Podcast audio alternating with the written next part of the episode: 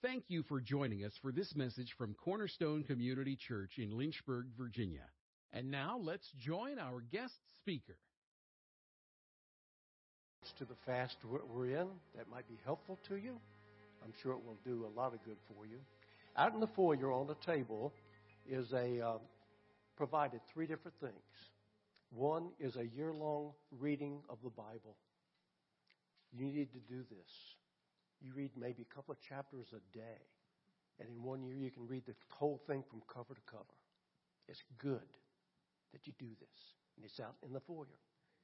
Secondly, there are some interesting pages about fasting, beginning, ending the fast, and so on and so forth. Please pick one of those up and take a look at it as well. And thirdly, there is a prayer list of things, five things that we need to be praying about and for during this fast. And so I invite you to pick up all three and take them home with you. Amen? Amen. All right. Let's go to God in prayer. Father God, your word is precious to us. Father, we can't live without your word. In it, Lord, you tell us how to live and what to do, and it brings life in us. So, Father, this morning, open our ears to hear what you have to say. Open our eyes, O oh God, that we might see. And, O oh God, let us take that and put it and apply it into our everyday lives to your glory, to your praise, forever and ever. In Jesus' name I pray. Amen. Amen. Amen. I hope you've uh, started the fast and you're doing well in it. I want to talk just briefly about that this morning so that we might have some more understanding about what God says about this. Why do we fast? Why are we doing this? I mean, what, we, what, what are we after? Let me give you five things. Number one, it shows our dependence upon God. We're showing God we need you. We need your involvement into our lives. We need you, Father, more than life itself. We need you. I see over in Acts chapter 14 and verse 23,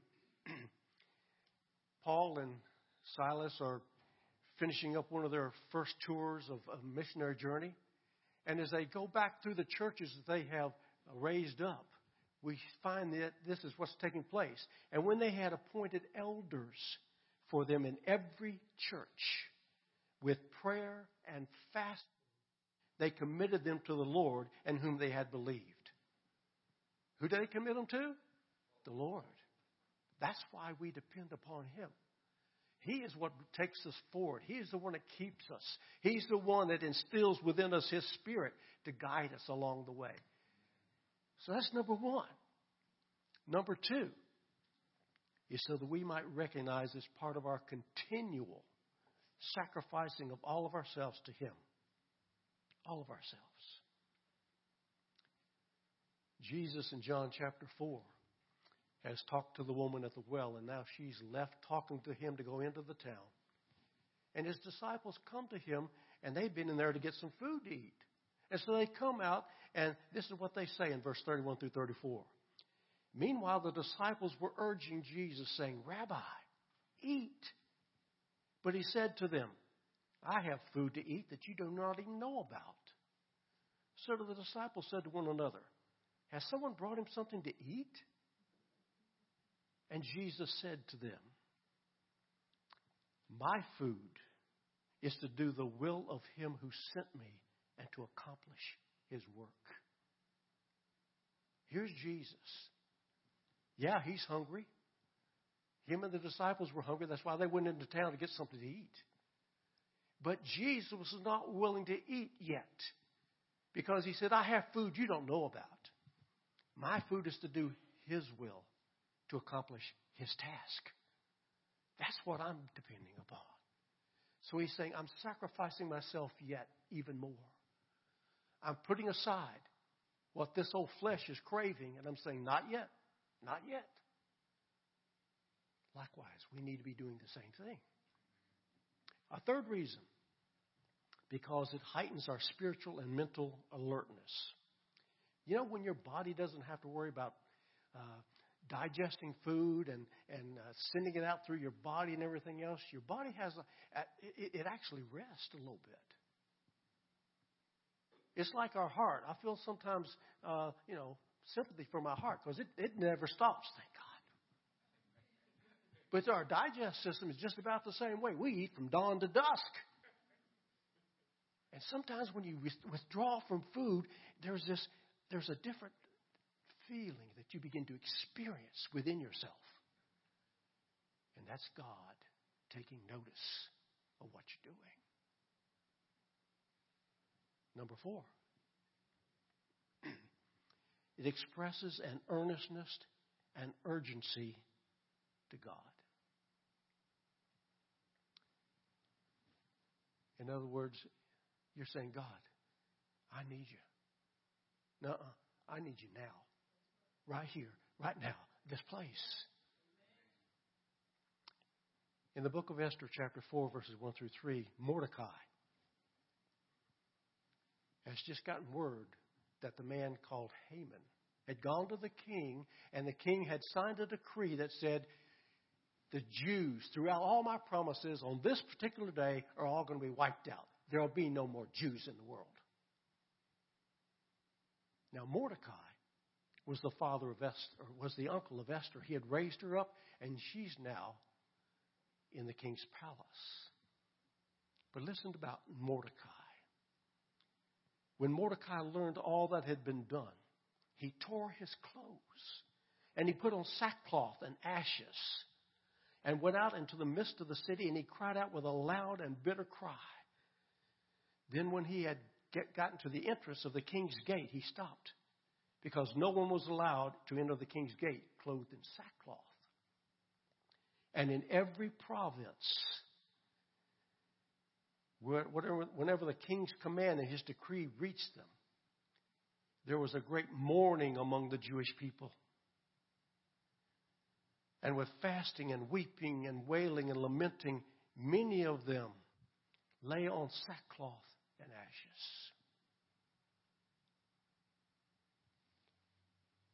What they were trying to say to, to God is this God, we are willing to lay down our lives that you change this situation and don't leave it the way it is. It's a calling out to God. You're our last hope. I can't go anywhere else. You're it. Show yourself, Lord. I believe in you, just as we sang this morning. I believe in you, Lord.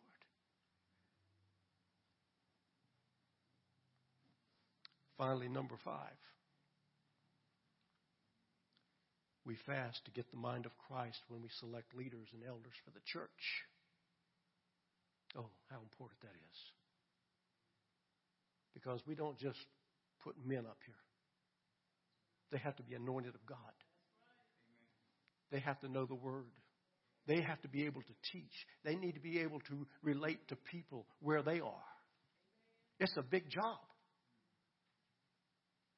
And in Acts 23, Acts Uh, 13, verses 1 through 3, now there were in the church at Antioch prophets and teachers Barnabas, Simeon, who was called Niger, Lucius of Cyrene, Manaen, a lifelong friend of Herod the Tetrarch, and Saul.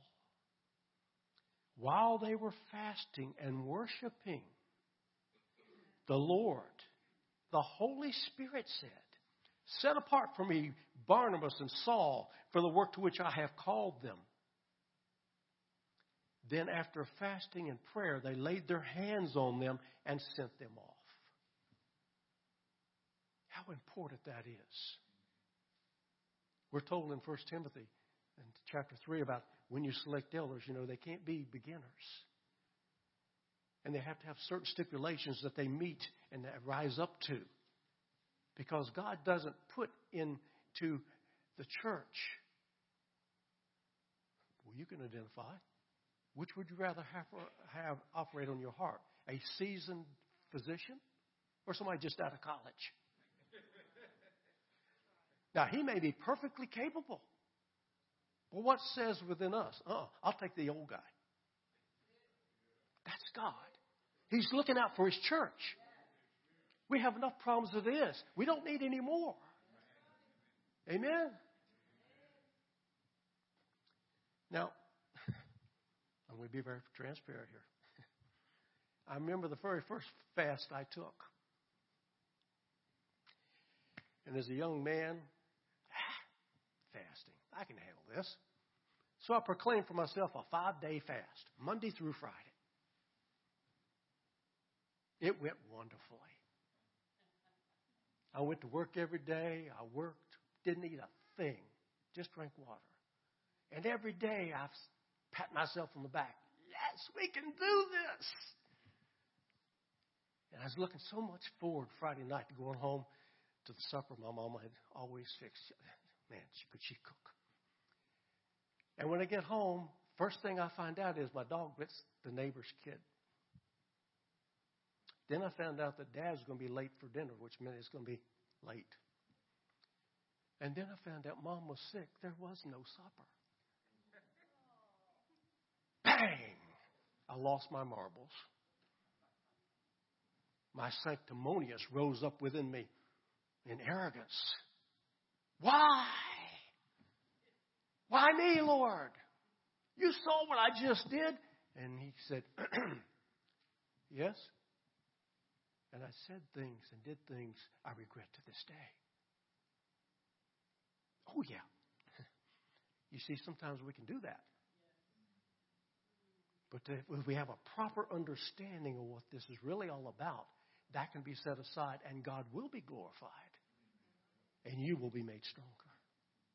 You see, the thing about fasting is it means to afflict your soul. Ooh. Afflict your soul. That is to bring distress and pain to it. You know, the kind of distress and pain you feel when all of a sudden, when your program on TV is about to come on, it goes on the blink. What happens to you?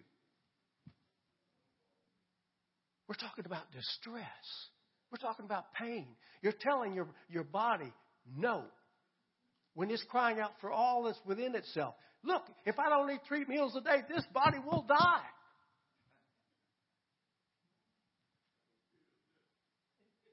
But see, it's a choice that you and I make when we fast. Nobody's making us do this. Nobody's trying to browbeat us and say, this is what you have to do because we have to do it as a body, otherwise we're going to fail.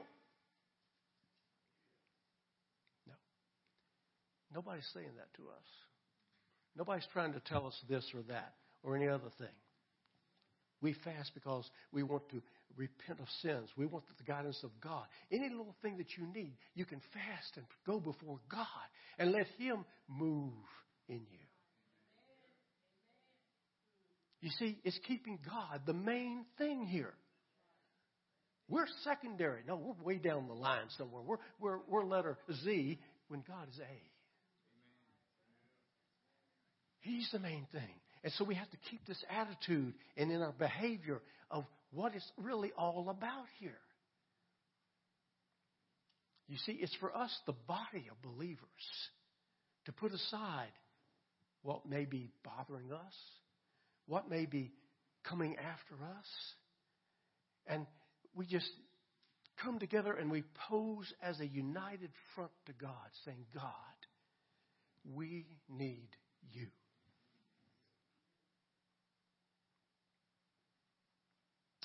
Fasting is also abstaining from some gift of God, saying to Him, God, I want you more than any gift or any blessing that you could ever put upon my life. Because if I have you, that's nothing.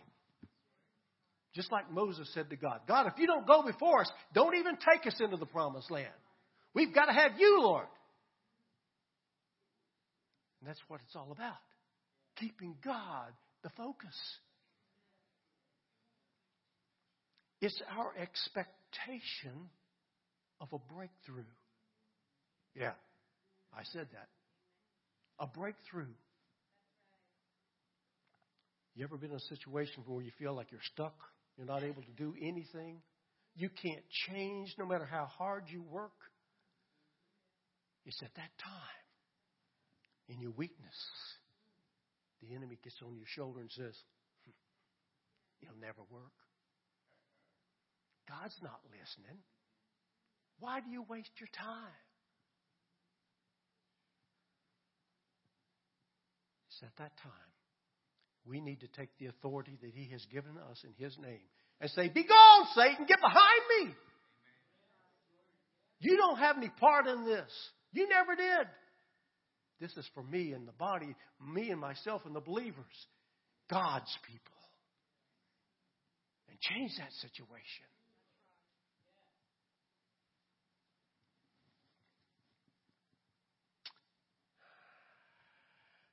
Getting hold of God and saying, God, we're not going to let you go till you bless us, no matter how long it takes.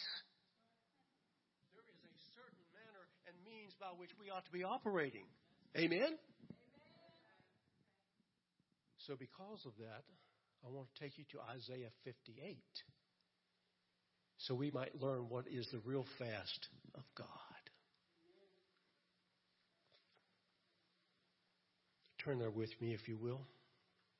We need to get the mind of Christ here that, that we might live in righteousness. Verse 1 and 2 says this Cry loudly, do not hold back. Raise your voice like a trumpet, and declare to my people their transgression, and to the house of Jacob their sins. Yet they seek me day after day and delight to know my ways, as a nation that has done righteousness and has not forsaken the ordinance of their God. They ask me, for just decisions. They delight in the nearness of God. Now, I don't know how that sounds to you, but it sounds to me this God's mocking them. He's not praising them here at all. He's mocking them. He's making fun of his people. Why?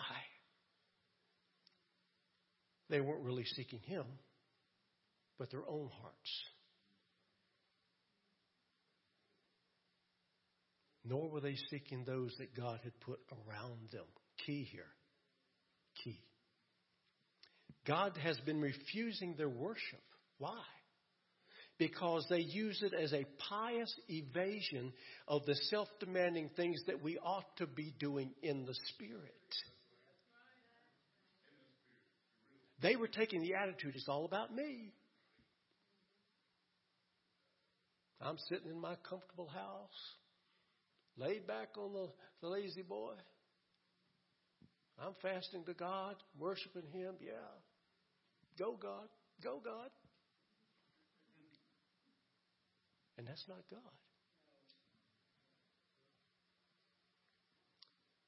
See, they were mostly interested in themselves. They were using worship to try to manipulate God. Hear me, church. You can't manipulate God. You see, if it's not done in the right spirit as far as God is concerned, He loathes everything that you do. Be let that be a warning to us. We've got to do it the right way. Because you see, if we take any self induced religion within our hearts and think we're all that, God says to us, You are nothing but a broken weed in the swamp.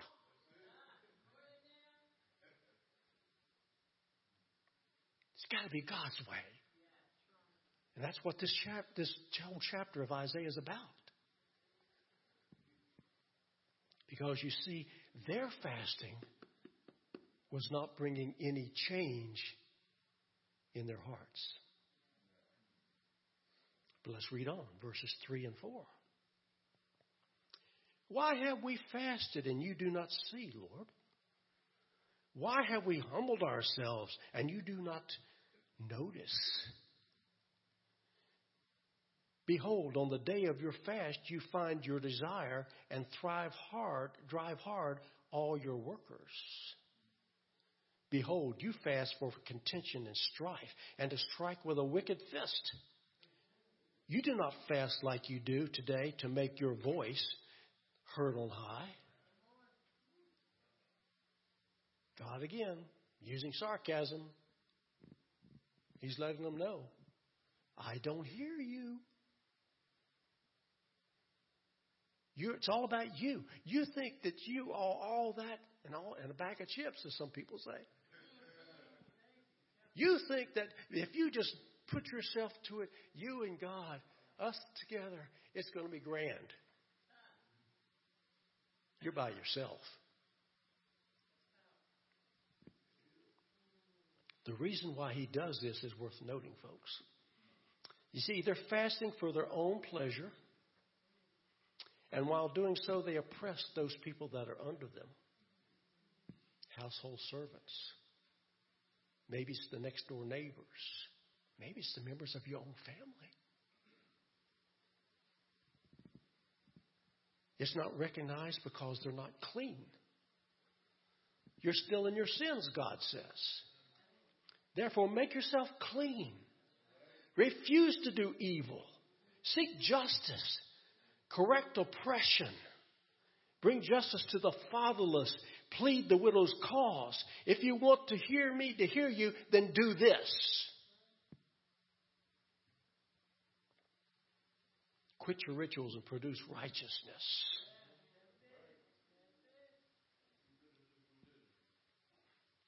We can't just fast. It's got to be God's way. It's got to be God's way. Because if we don't do it God's way, He doesn't hear us. There's nothing more we can say. It's God's way or nothing. Look at verse 5. Yet sarcasm. Is it a fast like this which I choose? A day for a man to humble himself? Is it for bowing one's head like a reed? And for spreading out sackcloth and ashes as a bed? Will you call this a fast? Even an acceptable day to the Lord? Does it seem like God's displeased here?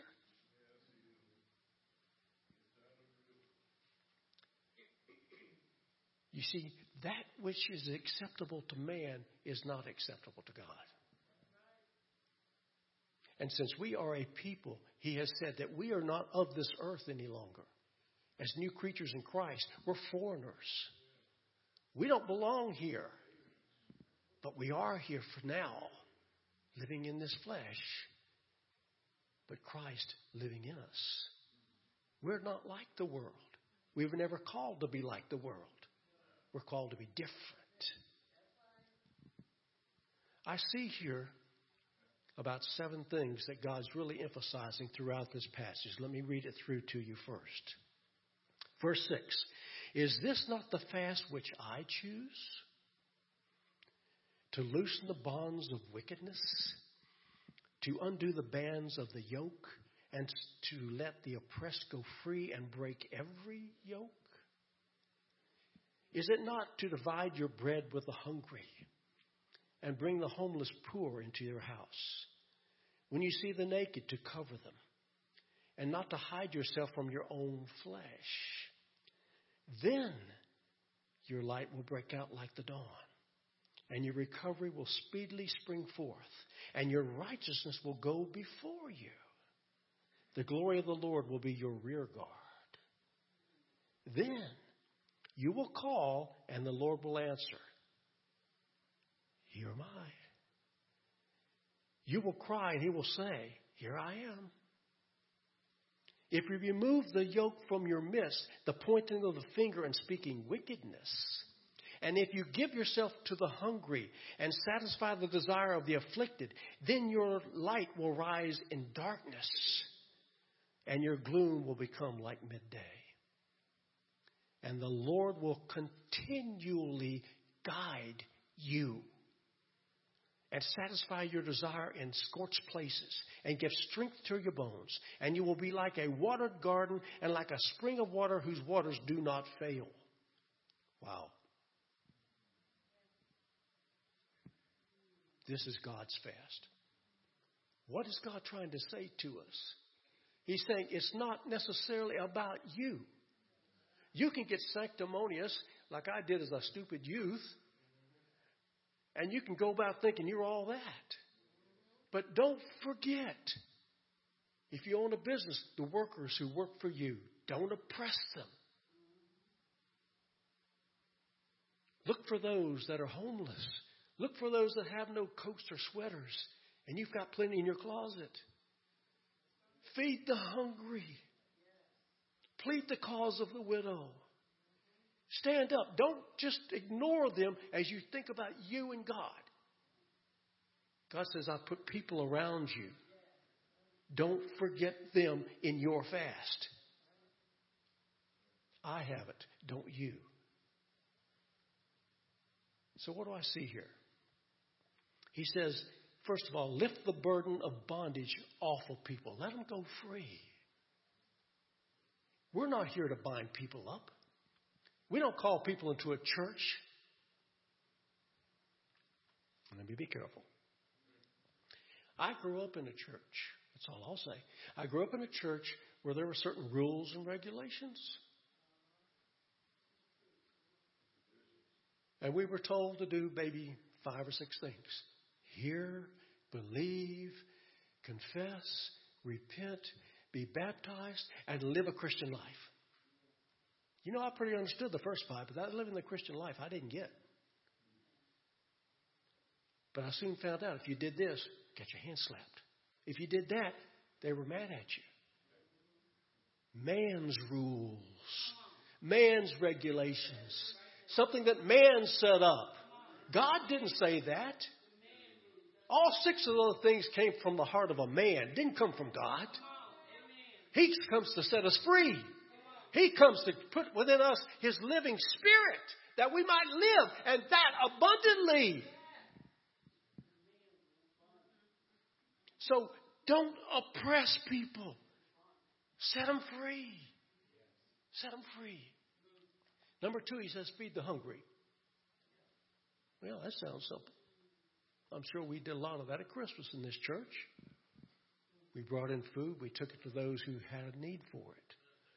But it's not just talking, folks, about taking it down to some agency, letting them distribute it.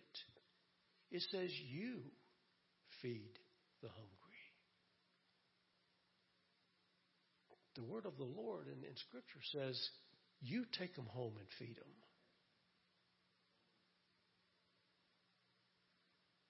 Immediately the flesh rises up, does it not? But I, I don't, I don't know them. They could be a, a, murderer, or they could be there and rob me. and all kinds of negative things. Do we not? Yet the word of the Lord says, My fast says, feed the hungry. Hmm. It's not getting fun anymore. Thirdly, he says, house the homeless. Oh, dear God, not that, not that. Take them home with me. I got a spare bedroom, but it's for guests.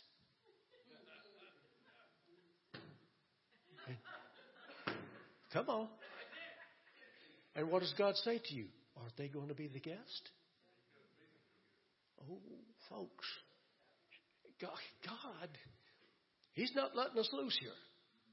He says, This is my fast. This is not my words. I didn't write this. This is what God said. The fast that I choose and is acceptable to me. He says, Clothe the naked. Oh, please. You see somebody running around naked, clothe them. But it's indicating, again, how many coats do you have in your closet? How many sweaters in your drawer? That you go through daily life and you see people here and there shivering. They don't have enough on. He's saying that we are to do that. Not this corporate body as a whole, but individually as we approach God, we are to do this. God's not finished. He says, be sympathetic towards people. You know what that means? Have a heart for them.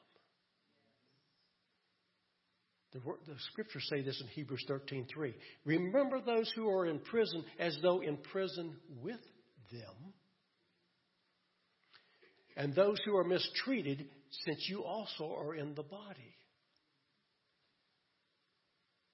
You have a heart of compassion. You don't brush them off. Sometimes we take that scripture, don't cast your pearls before swine, a little too seriously. And we don't have a close enough eye to really see what God means here. He says further in his scripture if you see your brother or sister in need, and you say to them, Go and be blessed in the Lord, and you don't provide it yourself because you have it. Oh. Just put your toes on the chairs. I can't step any farther on that way. You see, God's telling us there is a fast, and then there's His fast. Sixth, He says, put away your contempt for other people. I'm going to be very honest again. There's been times in my life when somebody new walked into the church. I took one look at them and said, I don't even like you.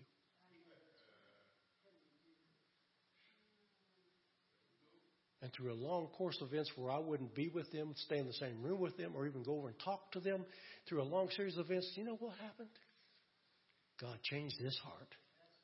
And they became best friends. but my initial expression was, I don't even like you. How often have we looked at our, our people around us and say,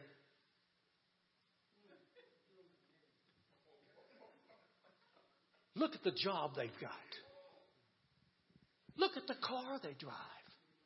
Look at the people they hang around with. You're jealous.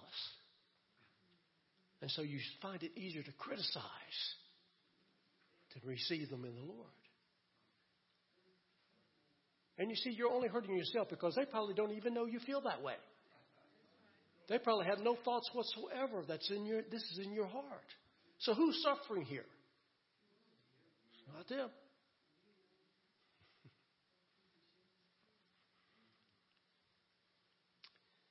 The problem is we, we take one look at them, then we judge them. Come on. Yeah, we don't even know what they've been through. Perhaps they've just come through a nasty divorce. Perhaps they've lost a job. Perhaps they've had a death in the family. They got injured on, at work and they can't work at all. And you look at them as just a lazy old bum over here who won't get up and get a job. Come on. We've all done it.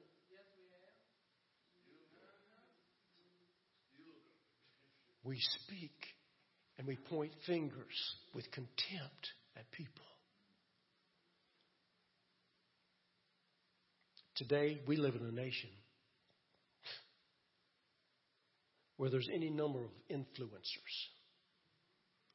And their pulpit is sports or music or social media or some other thing.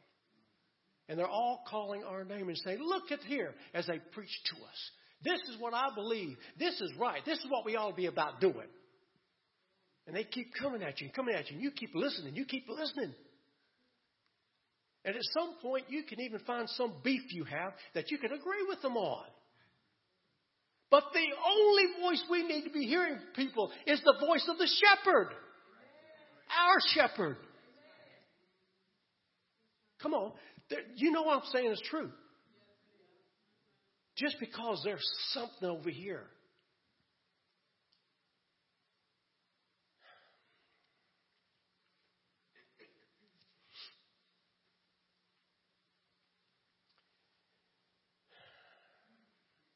Last of all, I see God saying here, His fast is to give yourselves. Give yourselves. Sometimes the greatest thing you can ever do for another person is to sit down and just listen to them talk. Because they're lonely, they have nobody. There's all kinds of things we can do here, folks. You can be a reader.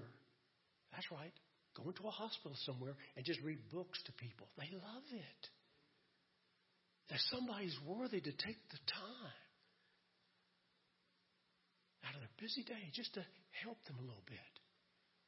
You may not be able to change their lot, their circumstances, or anything else, but you can at least give them some peace because they know you care.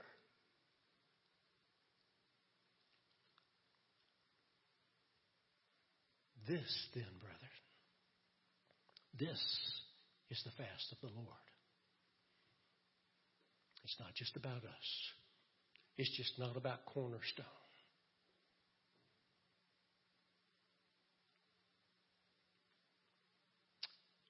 So let me say this to you. Why do we need to fast? Why do we need to fast? Because this church is on the cusp of a new move of God.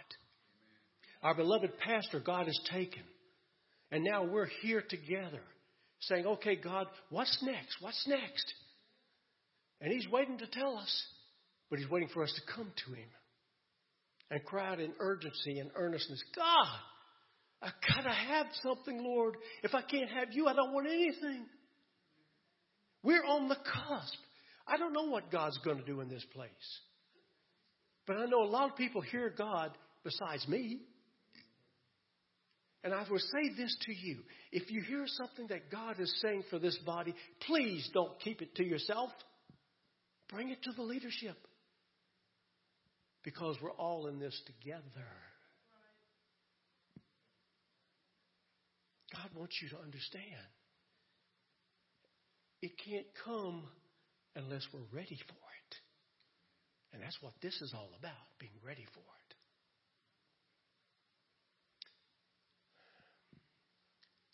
Lastly, let me say this to you. Turn your Bibles to Matthew 24. Matthew 24.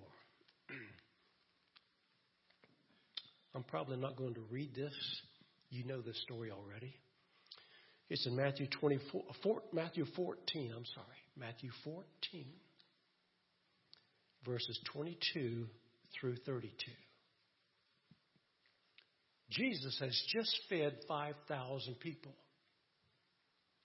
And he comes down to his disciples and says, Get in the boat, go to the other side. And he goes back to the people and disperses them. And Jesus goes up on a mountain to pray alone. About the fourth watch, it says, in the middle of the night,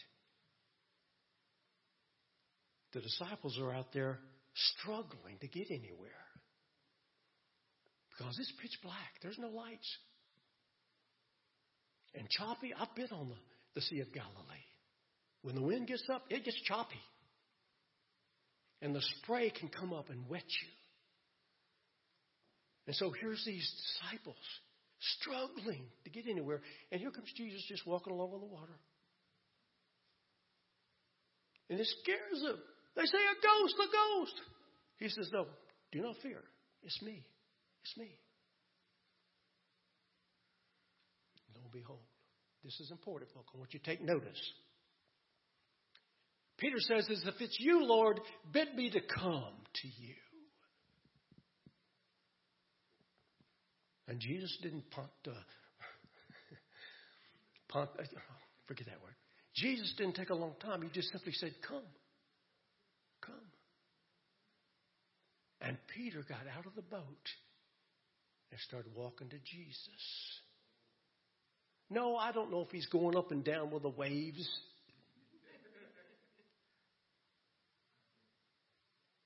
But he starts walking to Jesus. And he's walking to Jesus on the water.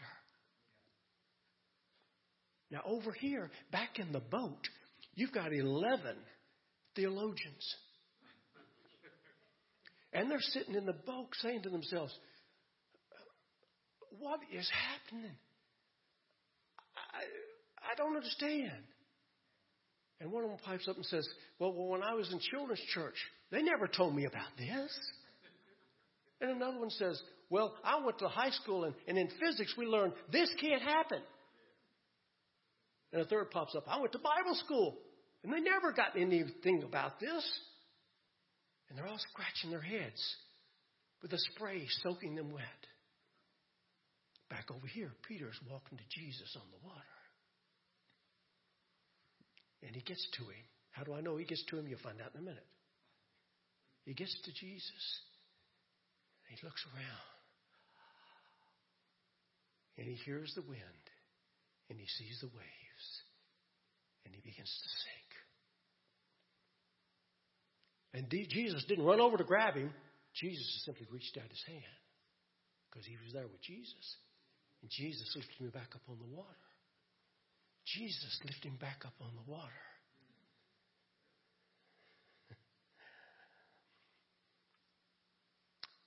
and Jesus said, O ye of little faith, why did you doubt? Now get this. I want you to get this. This is important. O ye of little faith, why did you doubt? Little faith. You know what little faith will do for you? Not only help you to walk on water, but it'll move mountains. Come on. Little faith. You don't have to have a lot. Little faith.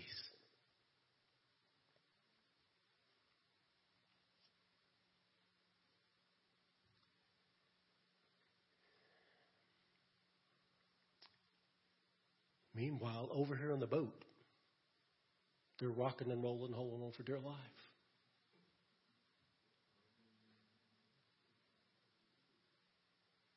And they're not going anywhere, making no progress, because the wind was contrary to them.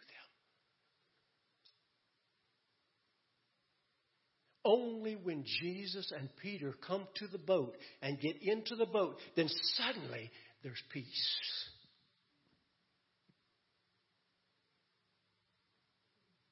What does that say to you? What does it say to you? It says to me, it only takes a little bit of faith. But if you're going to go anywhere, you've got to get out of the boat. Get out of your safe spot. Get out of that thing that you're holding on to. And go to Jesus. Go to Jesus. And you see, it only takes one person. Everybody else over here noticed what was going on. Oh, they weren't quite up to it yet. But it just takes one person. Listen, in this church, it just takes one person with a little bit of faith to hear what we need to hear from God. But the good thing is, we will not stay in our seats. When that one person steps out, we're going to step out too. Amen? Amen.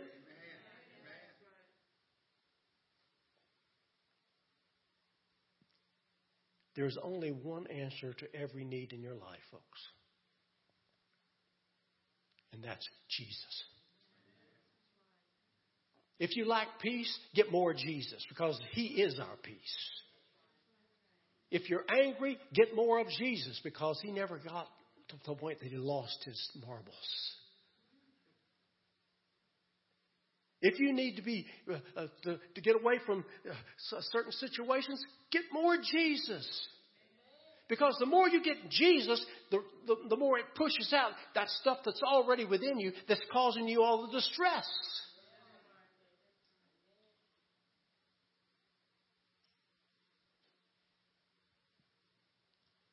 So we're fasting. We're fasting. And now we've heard from the Word of God and God Himself what is acceptable to Him. It's not just about us, it's about the people we know, it's the people we're around daily, it's about the people we don't haven't even met yet that's going to cross our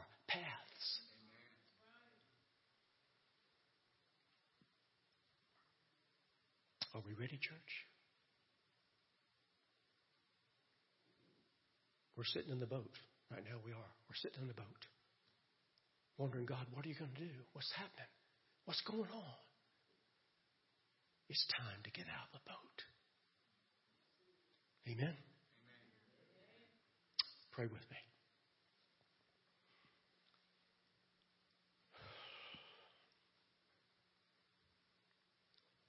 What can we say, Father? You've again caught our attention. We can't get around it. We hear you. we see what you delight in. Help us, Lord, to apply it. May we ever be before you, Lord, and long with you with a heart for more than anything else, gift, blessing, or anything else, to have more of you.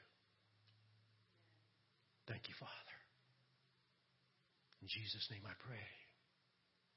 Amen.